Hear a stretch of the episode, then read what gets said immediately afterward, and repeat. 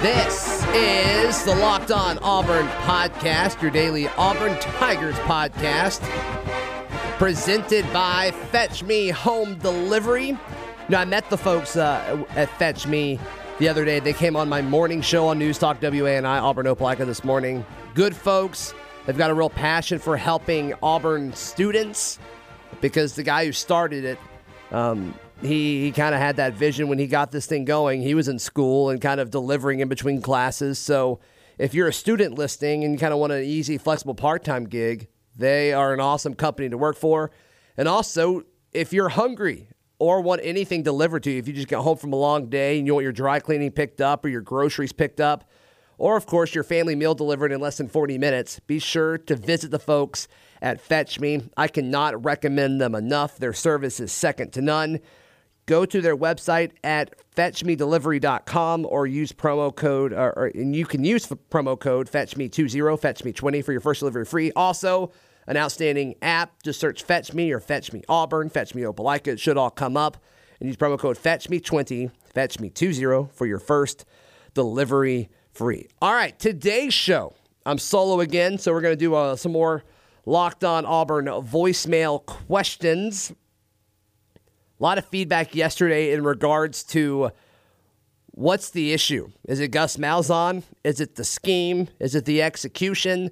And I think there's a lot, been a lot of good conversation on Twitter, a lot of good uh, voicemails that we're about to touch on.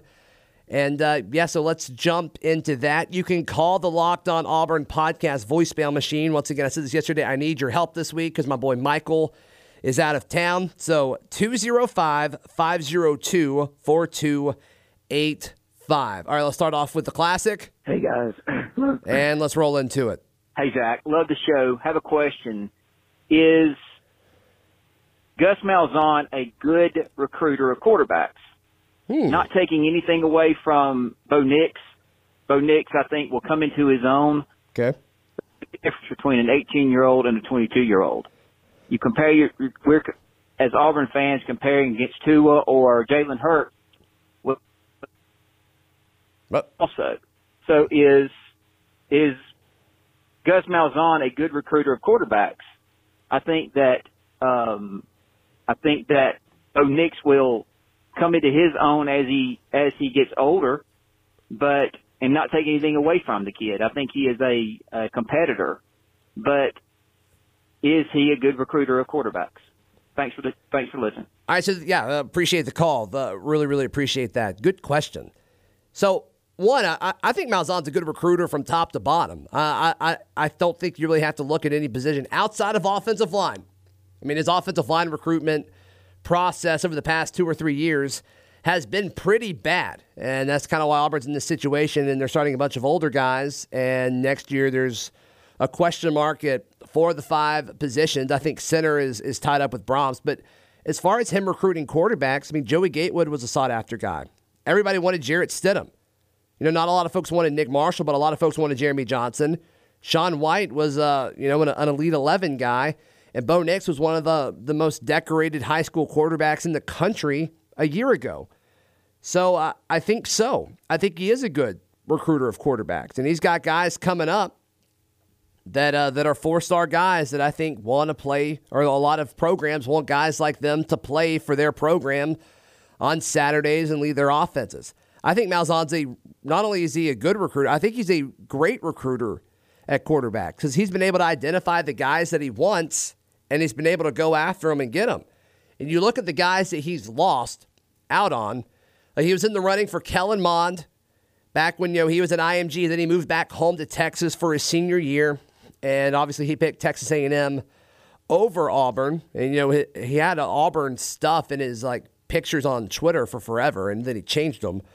And then uh, I'm trying to think. Justin Fields. I don't know if Auburn was ever really legitimately in that after Justin Fields decommitted from Penn State, then went to Georgia, then he wasn't. The, they weren't in the conversation when he was transferring. But I guess maybe Auburn was in Justin Fields' top three, maybe top five. I I read several different reports, but it never really felt like he was legitimately in the race for that. So it seems like when he gets the quarterbacks that he wants on campus, they commit.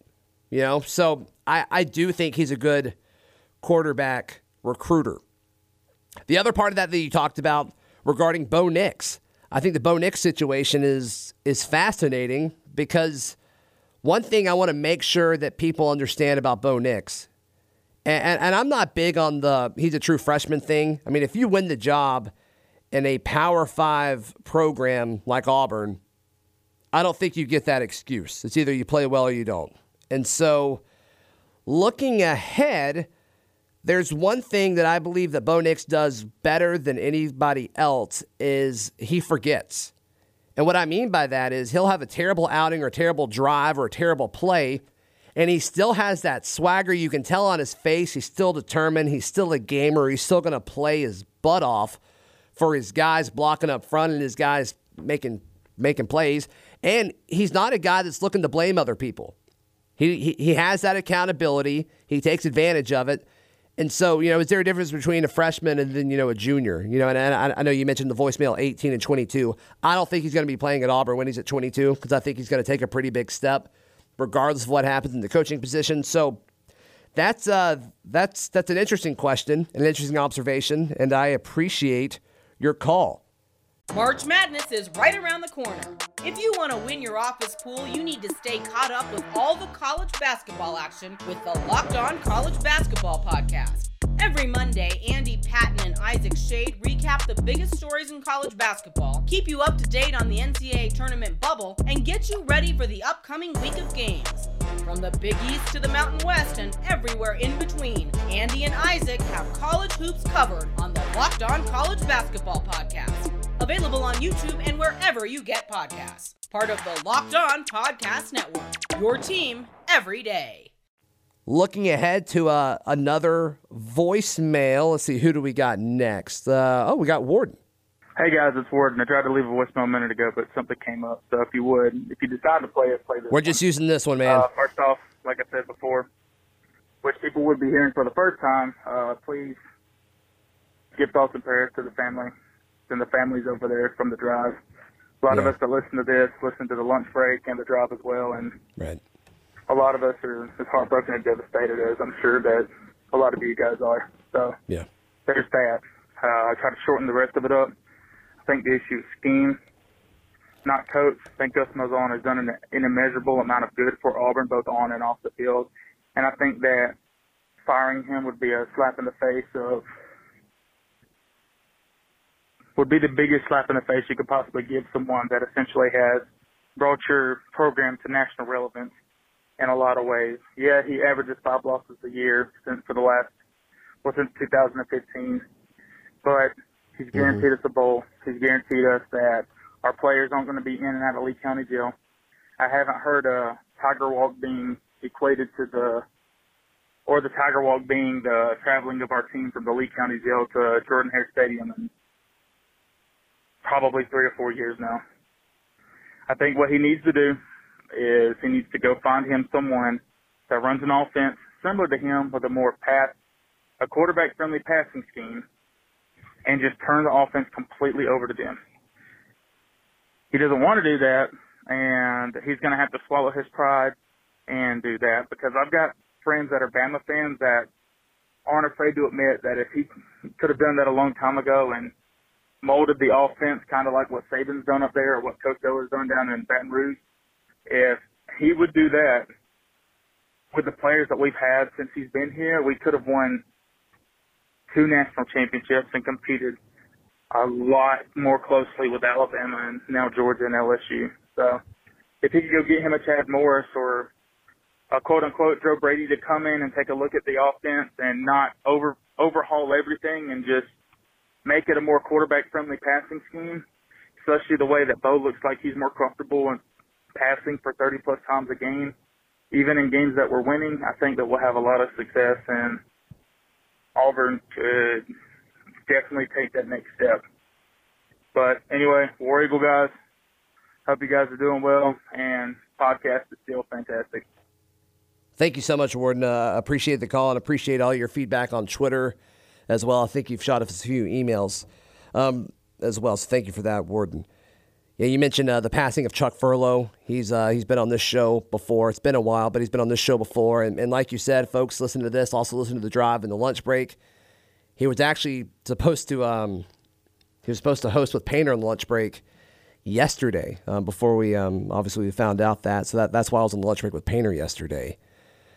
And you know, Bill Cameron did a did a great job remembering Chuck on the drive yesterday, and it's just um, it's a sad time around here. There's no doubt about it. In the no doubt about it. In the in the studio I'm recording in, behind me there are pictures of uh, on the wall of all of uh, all of our talent, and his picture's still up there. It's it's tough. So th- thank you for mentioning that, Warden. Thank you. Uh, yeah, so you talk about how Malzahn has done a lot for the program. I don't think there's any doubt about it. You mentioned the five losses a season.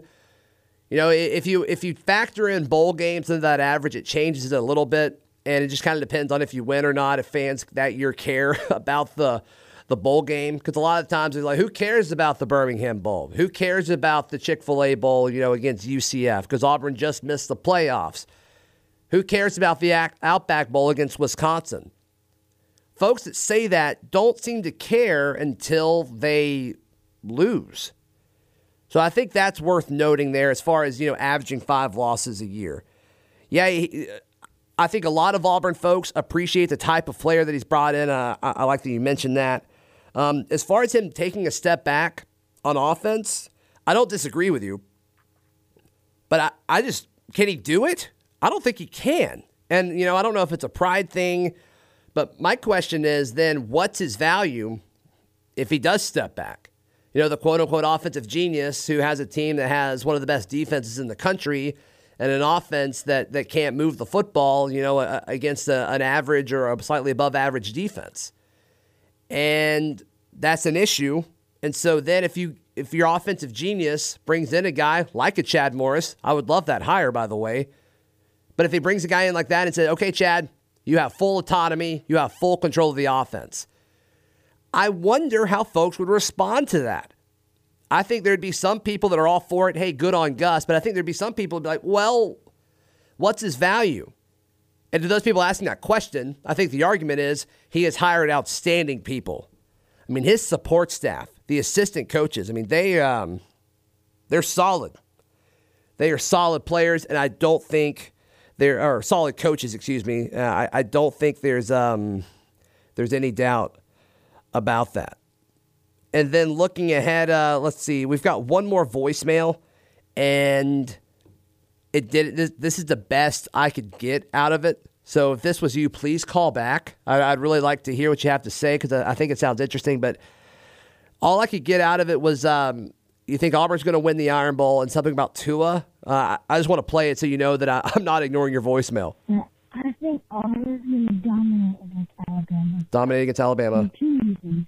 One, two reasons. As we all know, Tua Tagovailoa I hear Tua. This week and for the rest of the season. Yeah, so that's all I got. So please uh, call back and uh, try that again. I'd really appreciate to hear hear that take because I think folks would love to hear other folks explain why Auburn is going to dominate Alabama. That'd be fun. if you're listening to this show, you would definitely, definitely enjoy it if if uh, if, if, if that happened. I mean, because the closest version we've seen of Auburn dominating Alabama in my lifetime that I can remember, my conscious memory, was two years ago. And Auburn only won by 12, despite you know Jarrett Stidham fumbling in the red zone. Uh, I think Auburn could have won by more scores than that. Um, but that's really the closest thing that we've seen to that. All right, so you can email the show at lockedonauburn at gmail.com. Chris did. Um, let's see. So Chris says, so people just assume that the Iron Bowl is an easy win based on Bama's defense and Tua being out. I think Shane called into the lunch break and said essentially that Gus should win that game, and if he doesn't, he just doesn't know what we should do. Yes, Shane did say that yesterday. I remember that. Have these people forgotten that Bama's receivers haven't been injured and are 100%? I'd feel better about the game if they were the ones out with 100% Tua in the game, if I'm being honest. I'm hoping Auburn comes out and goes full, quote, YOLO ball, what I refer to our two minute offense we sometimes shift into. Win or lose, Gus has to show something positive against Alabama, or I'm concerned that he's forced out or put out in a more impossible in a more impossible, if that's even a possibility. But higher ups or forced out altogether, which I think hurts the program more than anything. Keep on killing it on the show and War Eagle. Thank you, Chris, and thank you for listening, and thank you for your question. It's an interesting dynamic with Tua not being in the game because the bottom line is it makes this game more winnable. And, you know, we can debate if it's better for Alabama to have Tua or their three incredible future NFL receivers. I think it all goes back to the quarterback. I mean, they've had talented receivers in the past. They haven't had three this talented at the same time. But Tua is a special player. Uh, I, I, don't think there's anything uh, about it. And the reason this is such a big deal nationally is because I think the NFL was expecting him to be the first player selected in the NFL draft this year. So I think Tua going down is a big deal, but I, I get your point as far as, you know, if you had Tua without those receivers, it, it would do a lot of damage for sure. Um, but this is an interesting situation because with Tua not playing and you get him at home, there is so much pressure on Gus Malzahn to win this Iron Bowl. I think you could argue there is more pressure on this Iron Bowl than any Iron Bowl that Gus Malzahn has had since being at Auburn. Because, I mean, even 2013, when Auburn probably had its statistical best chance to win, maybe 2017, but I mean, you, you look at 2013 and 2017, in my opinion, I think Auburn was able to play so well because one, they were at home, and two, they were kind of playing with house money. I mean, in 2013, you know, we thought we were all happy with the Ricardo situation, and we had no idea what was going to happen that night. And then in 2017, most Auburn fans had already thrown in the towel because of that loss to LSU. And then Malzahn comes out to his press conference following that game and says, That's going to be all right. It's not that big of a deal. It's going to be all right. It's all going to work out. And then he wins and wins and wins, beats Georgia. And then you look at it, it's like, oh my gosh, he's got a chance against Alabama. Wouldn't it be great if he pulled this out? So I think the pressure here is, uh, is at an all time high for Gus Malzahn, despite playing a team that is in a vulnerable state and more beatable than it has been in previous years. I mean, think about it. If you can name an Iron Bowl that has more pressure on it since Malzahn has been a head coach, because I think 2010 had a ton of pressure. You're on the road, you're in Bryant Denny, and especially at halftime when you're down by so much, when he was an offensive coordinator. Sure. But as a head coach, as a head coach during his time at Auburn, I can't think of a time where there has been more pressure on Gus Malzahn and, you know, as I'm kind of doing this rant, I can't think of more pressure on any game. Can you think of one? Let me know. Call into the show. Email us at lockedonauburn at gmail.com or give us a call 205 502 4285. I mean, this Iron Bowl coming up, and, and part of me wants to say that yeah, I hate that we're skipping over Samford here, but it's the Iron Bowl. It deserves it deserves two weeks of coverage. I'm having a hard time thinking of a game that has more pressure on it than this Iron Bowl coming up. I mean, we're talking about if Malzahn gets ran out, I mean, on the scoreboard, he could be ran out of a job. And that changes the trajectory of this program for forever, it, good or bad. It just kind of depends on what happens. But it's going to be fascinating to see. It's going to be fascinating to follow. Malzahn spoke with the media yesterday and really said a whole lot of nothing. He did say that um, you got to score more points than your opponent to win. That's something worth holding on to. And he also said the new goal for the season was to win 10 games. So beat Samford, beat Alabama, and then win your bowl game, which is weird that he had to say it, but it's probably a good thing that he said it. Just because I think everything, um, everything that people say or speculate with Gus Malzahn is, I think a lot of it's unfair. Some of it's justified, but I think a decent amount of it's unfair. But We'll see. You know, and if they go 10 and 3 with a bowl win and a win over Alabama, I think if the start of the year, if you would have said that, I think you would have taken it. And especially when you look at the college football playoff rankings last night, they are ready to put Alabama in. They want to put Alabama in. Because if LSU beats Georgia in the SEC championship game, Georgia's out and Alabama's in. Now, I think an interesting scenario happens if if Georgia beats LSU, is LSU still in because they beat Alabama head to head? Time of loss is important, but what's more important? Losing late, or, you know, if it's a toss up between LSU and Alabama and Oregon, it, will be interesting to see which one, um, which one comes in at number four. But it'll be fun to see. I'm about uh, about wrapped up. But Painter, what are your thoughts on uh, uh, Malzahn? Uh, Malzahn made the statement. You know, the new goal yesterday for the rest of the season is for Auburn to go 10 and three and winning a bowl game. You mentioned on the lunch break that we uh, on the show yesterday that you thought it was pretty uh, pretty important that he made that statement. You know, people will go back and forth about its relevance. You pointed out, hey, shouldn't that have been the implied goal anyway? At Right. this point, like if you're not going to win your conference, at least you should, you try to get to double digits. It's something double digit win, something that Auburn hadn't had a lot of success doing since the '80s. Uh, they'll they'll do it occasionally, but not back to back double win season, double digit win season. So I think it's good uh, for a number of reasons. I think in in terms of PR, you're trying to set a defined and attainable goal.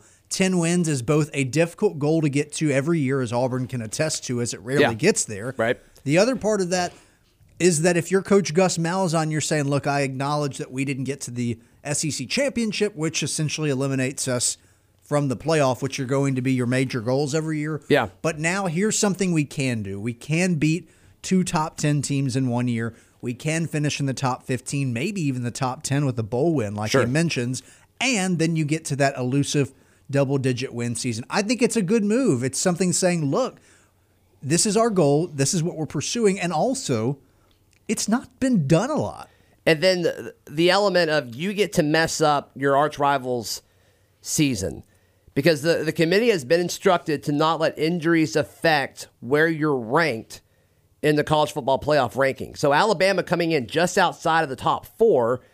And my thing is, I think against with LSU and Georgia, I think LSU wins that game. So that forces Georgia out. And I think they're ready to slide Alabama up to number four. It's possible. Look, my thing is with I'm not even thinking about it so much as the playoffs, although that's the bigger part of the conversation. Sure. If there were an important Auburn player injured in this game, the national narrative, the narrative coming out of the Paul Finebaum show would not be, oh, Auburn, what a bummer. Their quarterback or their running back. Kerryon Johnson was injured in the Georgia game, people didn't really care in You're the right. 2017 national. So look, their Alabama fans are doing this thing where they're downplaying the game, they're conceding at a loss. That way, if they lose, if they lose, they'll say, "Yeah, well, we didn't have our star quarterback, so I mean, what can you expect, really, man?" And then if they win, they'll go, "Ha, we're so much better than you, even without our best player." Sure. No, you're right. I mean, So it's- they're trying to put themselves in a win-win situation. It's BS, is what it is, because you can't have a team. It, it's not BS in that they have probably one of the three, maybe one of the two most talented players in college football on their team, and he's not going to play. So it's like, yeah, that sucks. That's a big advantage for Auburn. Mm-hmm. Guess what? Get over it. Kerryon Johnson wasn't healthy. Auburn, no one cared. You're right. That's part of the game. Like I, he's been hurt now for two straight seasons. They recruit better than just about anyone in the country. You could argue maybe Georgia, Ohio State, whatever. Look, do you think it's an out to- Alabama thing, or do you think it's uh? I, I know you mentioned Kerryon Johnson. There's there, there's some similarities there. There's some things that, that, that aren't comparable. But I, I get the point that you're making. But how much of it has to do with the fact that Tua may have been the number one pick in the draft? Well, it's a little different than Kerryon in that his value is so great. Like Yeah. Kerryon was a good player, but he was a second round running back. Still, and, still the SEC Offensive Player of the Year. and worth yeah. So not trying to downplay this Sure. because like you get the, the debate going back and forth about how much Auburn needs a run game. Right. It's like when they had they didn't have a running quarterback in 2017, but they had a really good running back, and that was one of the best offenses Gus Malzahn's had. But yeah, the quarterback position has taken on an entire new life over the last 10 or 15 years. It is so important for a number of reasons. And on top of Tua just being a phenomenal player that could have been the first person taken in the next draft, he's also a good leader mm-hmm. and like a guy you want out there, and he's got a lot of experience now. So I'm not downplaying the fact that they lost one of the three best players in college football. What I am saying is not my problem. Is Alabama fans saying, "Well, we don't have our best player, so you know we could Yeah. we could never win this game." It's like you guys bang your chest all season about how you out recruit everyone, and it's generally true. Sure. If that's the case, your four star whatever Mac Jones was coming in ought to be able to game manage just fine. Yeah. Like if Kyle Trask could do it, save me. Mac Jones can figure it out. Yeah, yeah, he's got better receivers than anybody to throw to in the country right now. So we'll see. We'll see. Follow Painter on Twitter at Paint Sharpless. You can listen to him every day. There's been a few questions referencing calls from the lunch break. Um, so you can hear all of that fresh and live on the lunch break. He and Justin Ferguson do a great job on ESPN 1067 and online at ESPNAU.com. You guys also podcast it. Um, thank you so much for uh, for chiming in for a second, bud. I appreciate yes, sir. it. Sorry to slide in No, late. you're good, man. You're good. We all got stuff to do. Nothing wrong with that. Hey, we'll be back tomorrow. Be sure to tune in. Follow me on Twitter at Z Blackerby. Follow the show on Twitter at Locked On Auburn. This has been the Locked On Auburn podcast. It's the Locked On Podcast Network, your team every day.